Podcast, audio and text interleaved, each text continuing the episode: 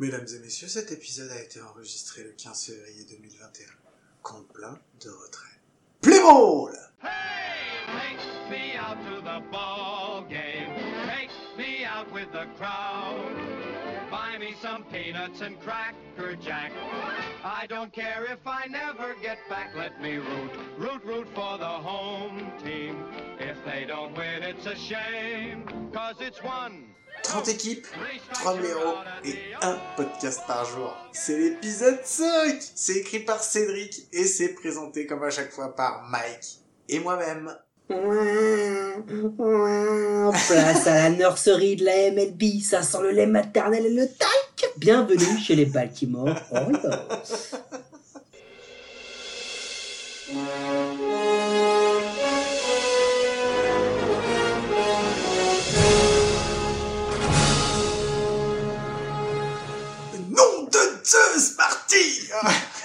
Comment je- J'avais trop envie de le faire. Ah, les gars, ça fait 5 épisodes qui attendaient de pouvoir le faire. ce Mais ouais, c'est clair. Oh bon, alors, comme on a dit, on va parler des Orioles. Et les Orioles, putain, mais je sais pas, je pense que eux, c'était un petit peu comme une victoire et comme une post-season, quoi, parce qu'ils ont pas fini cinquième de l'American League East. Non, parce que ceux qui ont terminé cinquième, on en a parlé hier, donc, eux ont terminé Deuxième équipe de la AL East d'affilée. C'est vous dire le niveau de l'Est sur la partie basse de la division. Donc ils ont terminé quatrième, donc ils étaient une place de... Bravo. Donc voilà, c'est pour ça qu'on en parle aujourd'hui. Bravo, félicitations. Alors on s'attendait à rien. C'était quand même, c'était bien mieux que si ça avait été pire. Donc voilà. Ouais, il y a eu quoi? Il y a eu 2-3 jours où on s'est dit, c'est pas mal les Orioles. Et puis après, du coup, bah, on a arrêté de regarder parce que c'était plus pas mal. Non, mais les Orioles, c'était quand même bon. C'est 25 victoires pour 35 défaites. Bon, alors ils ont fait un mois de juillet euh, à 3-3, moyen. Ils ont fait un mois d'août à 12-16, moyen pas terrible quoi. Et puis ils ont fait un mois de septembre à 10-16, donc euh, moyen mauvais, voire pas moyen du tout. Et Ouais, non, voire nul. Non, non, bah, voilà. Ouais, en fait, ça a bien commencé. On s'est dit, ah, peut-être, pourquoi pas. Et en fait, non. 19 fielders, 27 pitchers utilisés en batting, euh, en AL, en American Bah, du coup, comme tu disais déjà la dernière fois, cette stat, elle sert pas à grand chose, mais t'aimes bien la redonner quand même, on est d'accord. 19 feeders, 27 pitchers, vas-y. Euh, en, en batting, ils sont euh, en American League, ils sont troisième en batting average, huitième en OBP, septième en OPS, huitième en run et huitième en HR, treizième en stolen base. Euh, ils ont une OPS plus de 104. Et bah écoute, Mais c'est Euh, bon ça, hein, bah, quand même. hein. 104 c'est pas mal, ça veut dire que t'es dans la moyenne en fait. Mais oui, Donc, c'est, euh, c'est, t'étais dans le top, top 10, top 15 de, de, la, de la MLB avec ça. Ben, c'est ça, en fait, t'es pas mal. T'es moyen. On va dire que t'es moyen. Euh, donc là-dedans, on peut sortir José Iglesias, qui était leur DH, qui a une OPS plus à 160. Euh, il a 373 de batting average et 956 d'OPS en 39 matchs. Ce qui est franchement beau. Très beau. Non même. mais c'est énorme, 373, même si c'est sur 39 matchs, c'est quand même assez énorme. Non, mais- Et il y, a- pas eu que lui, mais il y en a eu d'autres, hein, des mecs qui ont, été pas mal. Hein. Il y a Ryan Mountcastle en, en champ gauche, qui a une OPS plus à 140, euh, 333 d'average et Ouais, 878 d'OPS en 35 matchs. Lui, je l'ai pris dans ma fantasy league au cours de l'année, je l'ai pas, je l'ai pas regretté. Euh, tu sais qu'il va rester rookie, hein. à 4 at bat près, il est, il reste rookie en 2021. Ben, je pense qu'on peut, on peut peut-être miser un petit truc Oui. sur lui pour le, Ouais. le Rookie of the Year. hein. Potentiellement, il va être dans la, dans la discussion. Anthony Santander en champ droit qui a fait aussi une super saison avec une OPS à 138, une OPS plus à 138. Alors pas un gros batting average avec 261, mais un slugging qui faisait mal. Euh, Donc, euh, donc voilà. Et Renato Nu- Nunez en première base qui a une OPS plus à 121, 256 d'average en 52 matchs. Euh, franchement, quand tu vois ça, ça vraiment, hein, je les ai, enfin, je les, on, on prend pas ces quatre euh, joueurs juste pour dire qu'il y avait quatre joueurs. C'est que leurs stats font que ce sont quatre joueurs qui ont été importants et qui ont vraiment été bons sur l'ensemble de la saison. Ouais, mais du coup, du coup, c'est quoi? C'est comme les Red Sox, ils ont fait un bon batting, ils ont fait un pitching qui était pas bon. Eh ben écoute, non parce que le pitching, bon, ils sont, ils ont pas une ERA euh, top ni euh, ni beaucoup de save, mais ils ont quand même une ERA plus à 102, donc ça veut dire que là encore ils sont dans la moyenne. Mais Ils ouais, sont- mais attends, c'est un truc de euh, fou. neuvième, même 9 en ERA, je crois, c'est, franchement, c'est, un bon pitching staff. Alors par contre, ce qui les sauve, c'est surtout que ceux qui ont été bons, c'est leur relief. c'est le bullpen qui a été bon, puisqu'ils sont 9 de la MLB en IRA. En en. Par contre, les starters, ça a été ultra compliqué, puisqu'ils sont 23e de la MLB euh, en ERA. Donc c'est là, en fait, qu'effectivement, si tu prends juste les stats bruts, tu peux te dire, c'est pas compréhensible qu'ils aient terminé à ce niveau-là. Mais quand tu sais que c'est quand même les starters qui sont vachement les plus importants, parce que c'est eux qui prennent le Ah plus bah, de manches, euh, tu comprends, tu comprends pourquoi. Donc là-dedans, on peut sortir bah, Tanner Scott euh, qui est gaucher, donc euh, bah effectivement, mais c'est le relief. Je vais noter, je vais dire que des reliefs, que des releveurs, hein, parce qu'un starter, c'est pas beau, on n'en parle pas. Euh, en- donc Tanner Scott, euh, une ERA plus à 351. euh, Paul Fry qui a une ERA plus à 187 et Travis Larkin, Lakins qui a une, une ERA plus à 163. Donc euh, voilà, en fielding, ils sont Eh, très moyens. les noms que tu viens de donner là, tu les connaissais avant de travailler le podcast ou pas? Mais personne les connaissait. Personne les connaissait. D'ailleurs, eux-mêmes, ils savaient, ils étaient même Ils pas sûrs pas. de se connaître réellement. Connaissent Non, pas? ils ont un fielding aussi qui est dégueulasse puisqu'ils sont, ils sont 13e en fielding percentage et 13e en erreur de l'American League. Euh, voilà. Alors, euh, le staff, c'est Brandon Hyde qui est leur manager et Mike Elias, le GM, qui est euh, l'ex-scouting directors des, des Astros de 2012 à 2018, Ouais, euh, qui a été un artisan majeur du renouveau ça, des Astros. du renouveau. Mais du coup, parce que y a, t'as quand même une petite hype, hein, si je me trompe, au niveau des, des Orioles. Maintenant, oui. Alors pas trop avant. Avant, c'était bof. Euh, par contre, quand ils ont commencé la saison, c'est vrai qu'il y a eu un moment où, comme on s'attendait pas à ce qu'ils aient des résultats Ouais, qui soient ils aussi ont- bons, ils on étaient, ils étaient à 500. Hein, ils étaient à 500. C'était rare de les voir démarrer comme ça. Euh, donc pendant qu'ils ont été un peu moins mauvais, donc euh, oui, ça a été, c'était bien. Mais bon, après, ça s'est, ça s'est vite effondré. Et je pense que là, ils sont dans l'attente du top départ, de la fin du tanking. Et il y a qu'une seule personne qui les empêche de ne pas tank, de, enfin, de ne pas redémarrer. euh, Bah, il est, au, maintenant. il est aux Rangers, non C'est Chris Davis, c'est pas ça? Ouais, c'est, alors c'est pas lui, c'est l'autre Chris Davis. C'est- oh, c'est- mais c'est un peu les mêmes, hein, ils sont interchangeables, hein, si tu, si tu peux me permettre. Euh, en post-season, celui dont on parle chez les Orioles, il est quand même bien pire. hein. Parce que là, ce qu'il qu'il est en train de leur mettre depuis quelques saisons, et ce qu'il va leur mettre pour encore quelques saisons, euh, ça coûte bien cher quand même. Ouais, mais c'est, ouais, c'est, enfin, pour une fois qu'ils, alors, petit aparté, pour une fois qu'ils mettaient autant de pognon sur un joueur, ça faisait longtemps qu'ils avaient pas fait ça et qu'ils avaient pas misé justement sur un franchise player. Là, c'est vraiment le pire truc que tu pouvais faire. Donc, euh, donc voilà. Post-season, bah, pas cette année, donc, euh, Eh eh ben, écoute, Guillaume, pas de post-season, eh ben, place à la off-season Donc, euh, bah, écoute, en arbitration, ils ont eu pas mal de, pas mal de boulot, les, les Orioles. Ils ont, ils l'ont perdu, l'arbitration face à Anthony Santander sur un contrat d'un an. Par contre, ils ont réussi à l'éviter avec euh, Severino, avec Sean Armstrong, Pat Valaika et Trey Mancini. On en reparlera tout à l'heure de Trey Mancini. Oui. Euh, ils ont réussi à récupérer euh, Klein Yolmer Sanchez des, des, des White Sox et euh, Ashton Goudo des, des, des Pirates. Et puis en free agency, bah, ils ont conservé personne puisqu'ils ont laissé partir, partir pardon, Brian Holaday. Ils ont signé Freddy Galvis, le shortstop des Cincinnati Reds. Ça, c'est plutôt une bonne addition, un bon petit vétéran. On en parlera aussi tout à l'heure dans le line-up prévisionnel. Et ils ont signé, attention, un petit contrat de minor league. On n'en parle pas souvent des contrats de minor league, Guillaume. Non. Mais là, nos, nos yeux d'enfant, notre petit cœur chamallow, c'est clair. voit arriver le King. Le roi. Félix Hernandez, les amis, euh, qui a signé un contrat de MILB. Bon, euh, vu ce qu'il a fait sur la dernière saison, vu l'état dans lequel il s'est affiché physiquement dernièrement, j'ai de forts doutes sur le fait qu'il puisse être encore compétitif au niveau MLB. Mais peut-être qu'il vient là pour faire du mentor ou pas. Je sais pas trop, on verra tout à l'heure. Ils ont, ils ont fait, alors ils ont fait des trades. euh, ils ont, ils ont laissé partir le starting pitcher roi- droitier Alex Cobb chez les Angels. Je crois qu'ils leur ont mis une belle carotte là-dessus. Rosé Iglesias. Et ils ont récupéré Jamai Jones, qui est en triple A, euh, un, un excellent euh, petit, pe- petit deuxième base qui devrait, qui devrait rapidement monter.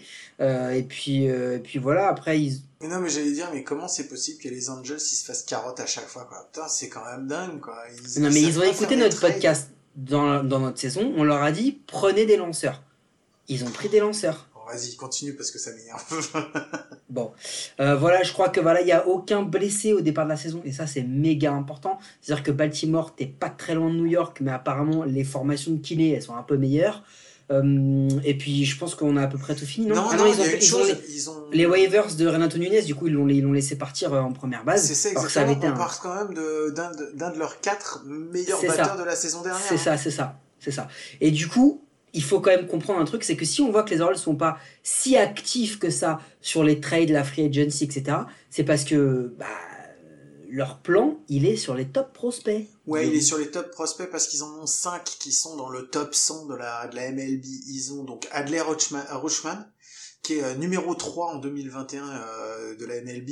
Euh, il est attendu lui comme le sauveur à Baltimore et euh, il a été euh, first overall pick en 2019. C'est un catcher. Ouais. Mais lui, Rushman, là, c'est-à-dire que quand tu écoutes les, les, fans des Orioles, les suiveurs des Orioles, c'est Buster Posey. Hein. Vraiment, il y a de gros, gros espoirs sur ce gamin. Il, il, il, parle de lui comme étant le prochain franchise player de, de, des Orioles. Ouais, et pour parler comme ça d'un catcher, c'est qu'ils attendent vraiment énormément beaucoup. C'est très très rare qu'on parle de catcher comme ça. Euh, Grayson Rodriguez, un lanceur droitier qui est 3, 23e de la MLB, euh, first, first rounder en 2018. Euh, Ryan Mountcastle, donc, euh, qui est euh, première base ou outfielder, numéro 83 de la MLB, first rounder en 2015. donc, donc, on a dit qu'il serait un candidat sérieux pour le Rookie of the Year 2021. Euh, DL Hall, un lanceur gaucher qui est numéro 89, first rounder en 2017, et Eston Kerstad, un outfielder qui est numéro 100 de la MLB, euh, second overall of 2020. Euh, lui, il n'était pas attendu en deuxième choix, puisqu'on s'attendait plutôt à Austin Martin, la star de Vanderbilt, qui finira finalement avec les Blue Jays. Euh, donc voilà, donc qu'est-ce que ça nous donne tout ça en effectif global, Mike? Bah écoute, receveur euh, Chance Cisco et Pedro, Severino en backup. Première base, bah, Ryan Mountcastle, on en a parlé tout à l'heure. Le backup, logiquement, c'est censé être Chris Davis. Vous allez voir, Chris Davis, à, ce prix-là, il est backup d'un petit peu tout, parce que, bah, du coup, euh, voilà. Euh, Yolmer Sanchez en deuxième base avec Pat Valaika, qui a été, qui a été donc reconduit en, en backup. Il, Pat Valaika, il fait aussi le backup du shortstop qui est Freddy Galvis, c'est la nouvelle édition des Cincinnati Reds. Reds, pardon. Troisième base, Rio Ruiz. En champ extérieur, ils ont DJ Stewart, Austin Hayes et Anthony Santander avec Cédric Mullins qui va, qui va faire le backup et rayonner un peu sur ces trois positions euh, en fonction. Et ils ont un petit DH, monsieur Trey Mancini. Ouais. Hein, c'est le grand retour de Trey Mancini qui, a, qui du coup en 2001 n'était pas là pour combattre un cancer. On l'annonce qu'en mettant bien. Bon, on ne sait pas combien de temps il va rester, un hein, Trey Mancini, hein, parce que très honnêtement, c'est une belle monnaie d'échange dans le, dans le cadre des, de la politique sportive des Orioles. Donc, donc s'il fait une bonne saison 2021, il pourrait, euh, il pourrait peut-être partir. On verra bien, on verra. Après, euh, dans, en bench, bon, il y a quelques petits joueurs, mais bon, c'est, pas, pas bah, les citer. Chris Davis, Valaika, Mullins, on les a on les a cités. Euh, après, sur la rotation et le bullpen, en, enfin, starting pitcher, on a John Means, un gaucher, Keegan Akin, un gaucher, Dean Kramer, un droitier, George Lopez, un droitier, et peut-être euh, Félix Hernandez, s'il arrive à passer le cut euh, de la, de- du minor league. Euh, ou sinon, ce sera Bruce Zimmerman, un gaucher, ou Wade Leblanc, un autre gaucher. Ils ont pas mal de gauchers hein, dans cette rotation. C'est, euh, ils sont bien fournis en gaucher. hein. En setup, ce sera Dylan Tate, droitier, Tanner Scott, gaucher, ou César Valdez, un droitier. Euh, en closer, Hunter Harvey, au cas où ils aient besoin de closer des matchs. Ouais, bah, bien. pour avoir des closers, il faut que tes starters ils soient présents. C'est ça. Et après, dans le bullpen, Fry, Armstrong, euh, Skeroler et Wells. Euh, voilà ce que ça nous donne en prévision pour l'équipe de 2021. Euh, alors, ben, il y a un joueur dont il faut qu'on parle de toute façon. Ah, mais de toute façon, que- c'est le point noir. C'est Ouais. le, c'est le point de, de rupture des, des Orioles. Le jour où ils, ils arriveront à résoudre ce problème, les Orioles pourront devenir une équipe qui potentiellement pourrait peut-être pr- euh, prétendre à la, à la post-season. C'est Chris Davis. Aujourd'hui, c'est pas un problème, c'est juste une épine que tu peux pas enlever du pied. Parce que un problème, c'est un truc où tu peux trouver une solution pour y remédier. Aujourd'hui, il n'y a pas de solution. Parce que Chris Ah, mais c'est un Davis- boulet. Non mais Chris Davis, voilà c'est ça. Chris Davis, tu peux pas t'attendre à un rebond parce que ça fait tellement longtemps que euh, s'il doit y avoir un rebond, euh, pff, Eh, et qu'est-ce qu'on l'a aimé ce joueur? Oui, Qu'est-ce qu'il a pu être fort? Franchement, c'est incroyable comment il, il, a, il a pu. Le mec, faut quand même se rendre compte qu'aujourd'hui, Chris Davis, il a signé un contrat mirobolant. Mais au moment où il le signe, Chris Davis, il est. mais il c'est un pas- un des meilleurs batteurs du, cir- du circuit. Mais bien sûr, il est archi dominant. Il est incroyable. Il est incroyable. Là, aujourd'hui, il gagne 5 55% du payroll de la franchise à lui tout seul. 55%. Vous vous rendez compte? C'est-à-dire que quand il arrive, Chris Davis, dans le, dans le vestiaire, il lui dit alors, toi, toi, enfin, tout le monde là, tous ceux qui sont là, et on rajoute les kinés et tout, bah, je gagne plus que vous, les gars. Réunis. Ah ouais? Et mec, c'est quand que t'as frappé un home run? En 2017. Oui. Et rappelle, rappelle-nous, rappelle-nous la dernière année où t'as eu noir au-dessus de 2016. Ok, d'accord. Euh, la question c'est est-ce qu'on doit le faire jouer même s'il coûte cher? Je suis pas sûr. Je suis pas sûr parce que quand tu vois son rendement en plus, parce que si en plus, enfin, si au moins il avait un semblant de rendement, mais mais ses stats elles sont tellement dégueulasses que, enfin, c'est même pas qu'il tape plus de home run, il pourrait avoir du contact encore, mais il a même pas de contact. Il a du cas, il a beaucoup de cas. Ça, par contre, si euh, on était payé au cas, euh, bah, il, mérite vraiment son salaire. Euh, non, franchement, je déconne, mais c'est pas drôle, quoi. C'est au final. Non, mais ça fait, du tout, quoi. ça fait 5 ans que son average n'a pas été au-dessus de 220. Enfin, il a aucun impact. Il a aucun impact, le gars. Enfin, en 2020, il a été, il a été payé entre guillemets que 6 millions de dollars. Mais tu sais, c'est le jeu des apparitions parce qu'il a joué que 16 matchs. Eh ben, moi, je te dis que s'il y a un, s'il y a un accord qui est réussi dans ce, dans cet ordre-là par rapport au Covid, etc., mais c'est ce qui va se passer avec Davis, hein. Eh ben, eh, tu sais quoi? Quitte à ce qu'il te fasse de la daube, bah, tu le fais pas jouer. Comme ça, tu le payes moins. Et au moins, t'as moins de, au moins, t'as moins de problèmes. Moi, je pense que ce mec-là, si t'as pas, franchement, si tu le payes 20 millions, t'as quand même envie, au moins, qu'il aille mettre un peu de paint tar sur le, sur la, sur la batte de ses potes, à- au moins qu'il porte les casques. Tu vois, tu le mets, tu le mets dans le roster pour qu'il fasse, pour qu'il fasse un truc, le gars. Non, mais au moins. Eh, mais eh, après- à 20 millions le bad boy, ça fait Ah ouais, c'est beau gosse. Non mais et même comme ça, hein, 6 millions pour ce qu'il a fait en 2020, mais tu te rends compte? Et on est en train de dire qu'il a pas été payé tant que ça Non mais vas-y, moi je préfère passer à autre chose. Non, je préfère passer à autre chose parce que dans, du coup, si c'est pas lui, si c'est pas lui le, le, on a vu avec le bullpen, il y aura pas de Cy Young, si c'est pas lui le MVP, le franchise player. Il y en a qui sont en devenir. Il y en a, il y en a deux en devenir, mais il y en a surtout un aujourd'hui qui doit prendre les rênes, qui doit s'imposer comme un patron. C'est Trey clair. Lui, il faut qu'il devienne le, le, le franchise player. Mais encore une fois, et tout à l'heure, je t'ai vu deux lignées de la tête, euh, Guillaume, t'avais pas l'air d'accord. Mais c'est s'il reste, Trey Mancini. Non mais c'est justement, euh, c'est pour ça qu'en fait euh, ça me, ça me ferait mal, c'est parce que je pense que s'il doit devenir franchise player, ce serait dommage de s'en séparer parce qu'aujourd'hui si tu... Alors, il est jeune, hein, il est pas vieux, il a 28 ans je crois, hein, il, va, Mm. il va avoir 29 ans cette année, Euh, mais en même temps c'est celui qui a le plus de bouteilles dans ton effectif hormis Chris Davis.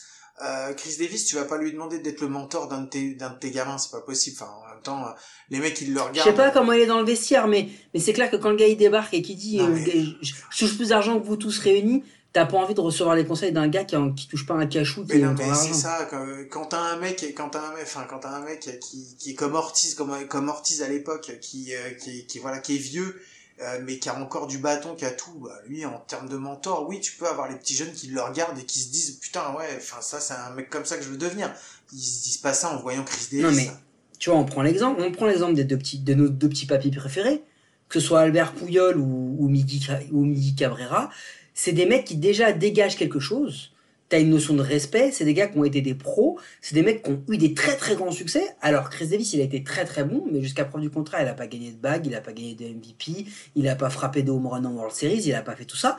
Euh, donc déjà, ton- on parle d'un vétéran, mais qui a pas non plus la hype des très très bons. Enfin, je veux dire, c'est pas un Justin Verlander, quoi. C'est pas un Max Scherzer, tu mais vois non, ce que je veux mais dire le truc, c'est que tu peux pas comparer Miggy et Pouyol, en fait, ils sont, en fait, ce qui, ce qui, ce qui, là où on, on- on les compare par rapport aux, aux années où ils ont été tellement, tellement dominants, qu'aujourd'hui, en fait, ils sont juste redevenus de simples joueurs. Mais ça reste pas des mauvais joueurs en soi. Mais ils produisent encore. C'est ça. Le, le truc, c'est qu'on a encore le référentiel de leurs années où c'était des Hall of Famers, parce qu'on parle de mecs qui ont pété des records, mais Chris Davis, il a pas ça. Donc, on en revient à la même chose.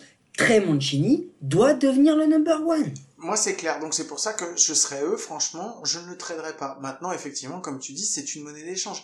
Après, il faut pas oublier que les Orioles sont en mode tanking. Et que qui dit tanking, ça veut dire que tu as du monde qui est derrière et que tu gardes bien au chaud pour le moment, mais qui risque de venir. L'année dernière, ils ont fait monter Ryan Mountcastle, qui a fait une saison absolument fabuleuse, qui devrait Très, très devenir un top Très, joueur des Orioles et qui va, va être en compétition pour le Rookie of the Year de l'année prochaine, c'est sûr et certain. Et ils en ont un autre gros qui vient derrière. Moi, je pense pas qu'on le verra cette année. Je pense qu'ils vont le garder encore une année au chaud parce que ça me semble encore un peu, un peu tôt. Mais on parle d'Adley Rochman. Ouais, mais alors attention, parce que je comprends ce que tu veux dire sur le fait qu'ils vont le garder, etc. Mais le petit Rushman, il va avoir du, de la batte. Je sais pas combien. Déjà, je pense qu'ils vont, ils vont pas le faire jouer plus que le, nombre d'at-bats qui lui empêcherait d'être éligible au Rookie of the Year en 2022. Ça, c'est la première chose et je pense que c'est important. C'est-à-dire qu'ils vont lui donner un peu de temps de jeu, ils vont le faire monter parfois, mais ils ont déjà deux receveurs, des, receveurs qui sont, qui sont plutôt habitués, que ce soit Cisco ou Severino. T'as pas besoin d'aller chercher plus loin, il n'y a pas besoin d'aller puiser dans la rotation, mais ils vont le faire jouer. Par contre, attention, il va arriver avec une lourde tâche, Rochman, parce que autant Mount Castle, il a fait une bonne saison et il va peut-être euh, être dans la discussion des Rookie of the Year, mais on l'attendait pas aussi vite à ce niveau-là, Mount Castle, mais Rochman, on l'attend à ce niveau-là. C'est-à-dire que quand Rochman il va jouer, on l'attend. Alors, et Lui, on l'attend. Voilà, et moi c'est pour ça que je dis que c'est un truc, c'est très problématique, parce que le dernier joueur qu'on a attendu comme lui, le dernier prospect qu'on a attendu comme lui, il s'appelle Guerrero Junior. Et Et oui. quand il est arrivé, ça a été très compliqué pour lui, et c'est encore compliqué pour lui, parce qu'il est arrivé avec tellement d'espérance et tellement d'espoir, et avec une telle charge sur ses épaules, mais qu'il a encore du mal à trouver sa place au bâton. Parce que euh, il faut bien comprendre un truc. Il y, en- en a que un autre hein, qui est quasiment à ce niveau-là d'espérance, c'est Franco, c'est le shortstop des Rays. Mais on parle de, on parle de, de gars là, on nous vend la génération euh, Harper, Trout, etc. C'est ça qu'on nous vend avec ces mecs-là. Donc il y aura une grosse pression. Il faut pas le cramer. Il faut pas le mettre trop vite euh, dans le dans le bain pour pas le cramer, mais il faut pas le retenir trop longtemps non plus parce que là où il va pouvoir se développer, Rochman, c'est dans des matchs où bah on va être clair, hein, les Orioles, vous êtes dans notre pronostic, mais c'est pas une équipe qu'on va mettre comme contender ou comme candidat à la post-season. Donc si tu peux te permettre qu'il fasse des erreurs et qu'il s'aguerrisse, c'est dans ce genre de saison. Ouais, et puis Rochman, il a aussi déjà 22 ans, parce que lui, il est arrivé après avoir fait tout son ça. collège.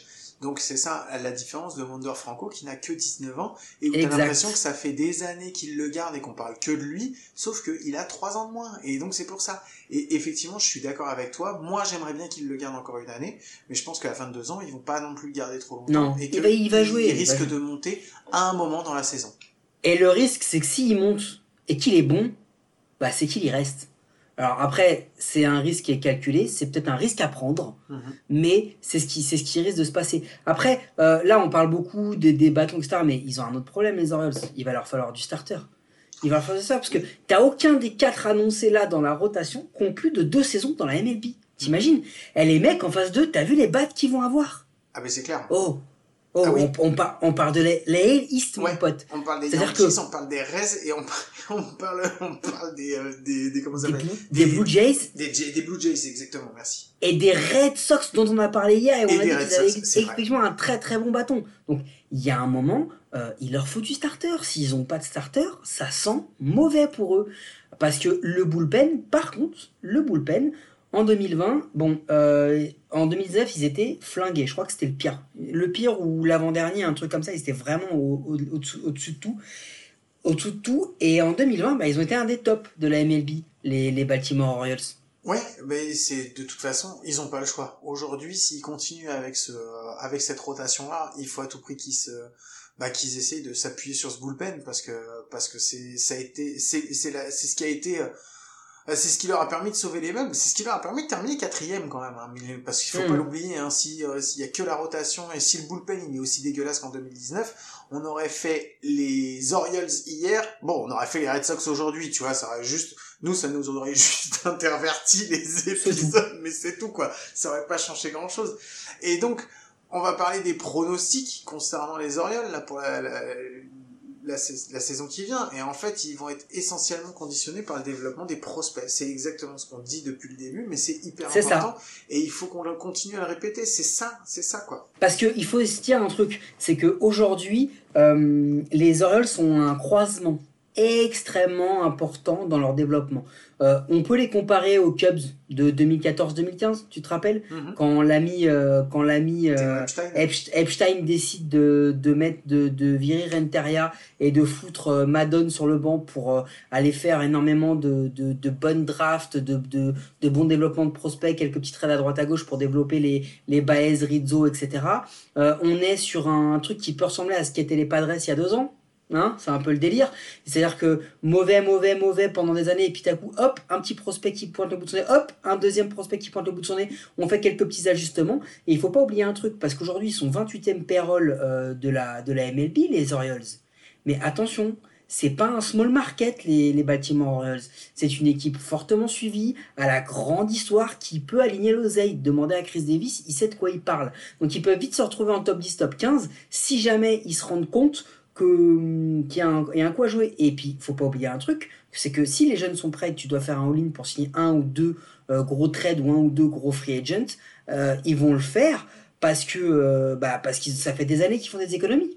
Oui, mais aujourd'hui, ce qu'il faut pour tes gamins qui vont monter, c'est qu'il faut que tu les encadres quand même avec des vétérans. Et des vétérans, ils en ont pas des tonnes. Aujourd'hui, ils ont Chris Davis. On a déjà expliqué le problème de Chris Davis. Et puis, ils vont avoir Galvis. Galvis. Bah, mais faut qu'il s'intègre encore Galvis parce qu'il bah, et puis il vient de la National enfin tu vois il y a des il y a des choses à il y a des choses à, apprendre. Euh, donc euh, Galvis il va falloir qu'il s'intègre. Et puis Mancini on a, on, on a beaucoup d'affection pour Mancini pour le joueur qu'il est parce que je pense que c'est un style qu'on aime bien pour euh, son histoire parce que bon le gars il, il a quand même il a quand en rémission d'un cancer donc c'est quand même assez ouf il va revenir au sport de haut niveau mais est-ce que Trey Mancini va avoir le niveau qu'on attend de lui? C'est une grosse interrogation hein. donc euh, donc potentiellement t'as que des gamins euh, qui vont se retrouver tout seuls sur le terrain hein. C'est ça, c'est ça, et c'est ça le gros problème, c'est ça qui fait qui fait peur en fait, parce que on voit la, on en fait ce qu'on voit c'est la, la capacité euh, et le potentiel qu'a cette équipe, mais sauf que avec l'encadrement qu'il y a aujourd'hui, euh, je parle pas du staff hein, quand je parle d'encadrement, je parle euh, effectivement des vétérans. Bah euh, si, enfin ils, ils ont fait venir, c'est peut-être aussi pour ça qu'ils font venir King Felix, euh, mais mais bon, en même temps, tu mises pas là par rapport aux prospects qu'ils ont, ils peuvent ils misent pas sur le pitching hein, définitivement pas. hein. Non, et puis c'est pas que King Felix, parce qu'en fait, ils ont, ils ont aussi pris le, le, le pitching coach euh, Chris Holt, qui vient de Oui, qui vient qui vient d'Houston euh, en tant que minor league pitching coordinator. Euh, quand tu prends un mec d'un bon niveau que tu le mets en minor league pitching, l'idée elle est simple, hein, c'est qu'il aille développer tous les jeunes prospects qu'il lance en minor league actuellement pour les Orioles, pour les développer le plus rapidement possible pour qu'ils soient opérationnels en MLB. Ça, c'est une stratégie à long terme et c'est la stratégie des Orioles depuis des années. On a tanké, on a sacrifié des années pour pouvoir arriver avec des jeunes qui arrivent tous à peu près à maturité en même temps et avoir une grosse équipe euh, et s'il faut réinjecter derrière. Bon, écoute, moi ce que ce que je pense c'est que on peut faire les pronostics là sur les Orioles et sur les Attends, s'il y a un les- nouvel arrivé quand même euh, au stade. qui? Bah, au stade, il n'y a pas des crab cakes? Il n'y a, a pas une petite, il y a pas des petits crab cakes? Quand moi j'ai vu ça, je suis, quand j'ai vu ça, je me suis revu à la période de Bob l'éponge. Je crois que c'est Bob l'éponge qui, euh, qui, qui va les faire d'ailleurs les crab cakes. euh. Mais là, mais non, non, c'est pas ça. C'est que tu t'emmènes ton enfant si tu veux. Si t'en as marre des, des, des génériques et des trucs de Bob l'éponge, de Nemo, tout ça, tu lui dis regarde, là, il y a un peu de Bob l'éponge, et puis là, il y a un peu de Nemo. Et tu vas voir, le gamin, alors il va trouver ça bon. Du coup, il va peut-être arrêter de regarder les dessins animés. Mais ça, Guillaume, il n'y a pas de transition. C'était avant que nous passions au. À, à quoi on passe, Guillaume? Bah, au point pronostic avec nos amis. Euh... Eh oui, parce que ce point pronostic, il est, comme vous le savez maintenant depuis hier et jusqu'à la fin, sponsorisé par nos amis de Parions à tort, le seul site de paris sportif qui vous assure de perdre de l'oseille si vous suivez ses conseils.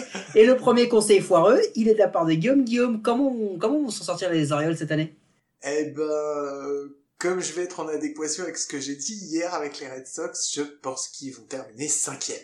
Je pense qu'ils vont terminer cinquième euh, parce que parce que malgré tous les jeunes qu'ils ont, euh, je pense pas qu'ils aient un. Je pense que l'année dernière ils ont terminé quatrième parce que il y a eu plus mauvais qu'eux et que à moins que les Red Sox refassent une saison pourrie, euh, sinon je vois pas comment ils pourraient terminer euh, devant. Même s'ils ont tous les deux des pitchings dégueulasses, euh, je pense qu'au niveau de l'expérience et au niveau des joueurs qu'ils ont, qui sont aujourd'hui plus MLB ready que peuvent l'être euh, les jeunes Orioles dont on a parlé, malgré tout le talent qu'ils ont.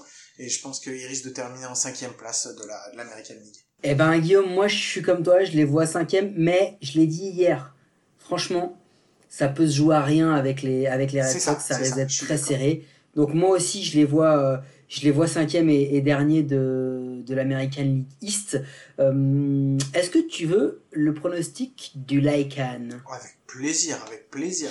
Alors le pronostic du Lycan, apparemment, euh, ce matin, avant de, de, de me donner son pronostic, il a dû regarder Baby Boom, parce qu'il a fait un petit commentaire, il l'a mis encore dans la couveuse euh, pour nos amis des Orioles, et il les place cinquième, puisque forcément, vous avez vu que la drogue euh, est du plus mauvais effet, puisqu'il a mis les Red Sox deuxième, et retenez bien cette, cette phrase, parce que s'ils arrivent vraiment deuxième, il va nous saouler. Ad vitam aeternam. Oui, je parle le latin, Guillaume. Euh, point très important pour ces Orioles-là, ce qui peut faire la différence face aux Red Sox pour ne pas être dernier, c'est l'intégration des prospects, ne pas les cramer trop trop vite, et surtout que les quelques vétérans qu'ils ont arrivent à performer à un bon niveau pour les accompagner. Sachant que, et on répète pour tous nos amis, les fans des Orioles, et notamment Orioles France, qui a un très bon compte Twitter d'ailleurs, à aller follow euh, euh, de manière généralisée, en masse, comme on dirait euh, au Québec, euh, parce que euh, il faut de la patience, les amis. Soyez patients, c'est pas pour cette année, mais quand ça va exploser, ça risque de piquer le slip des autres équipes. Merci Mike. Je vous rappelle qu'on présente cet épisode à deux, mais qu'on est toujours trois, à la recherche, à la compilation et à l'écriture de toutes ces informations, et qu'on n'aurait jamais pu en réunir autant sans son aide précieuse. Et donc on dit un grand merci à Cédric, bah, qui a eu la folie de s'embarquer avec nous dans cette aventure. Euh, vous pouvez nous écouter sur toutes les bonnes applis de podcast, d'Apple Podcast à Spotify, en passant par Deezer, Google Podcast, Transistor et toutes les autres. N'hésitez pas à vous abonner, à nous donner une note et un commentaire, ça nous aide à rendre le baseball et notre émission plus visible en France. Bon, Mike, comme chaque, comme chaque jour, je vais te demander, je pense qu'on se retrouve demain. À coup sûr, Guillaume, et crois-moi, le compte sera encore plein demain. et ben, on vous souhaite de passer une bonne journée, on vous fait des gros bisous et on vous dit à demain. Allez, ciao.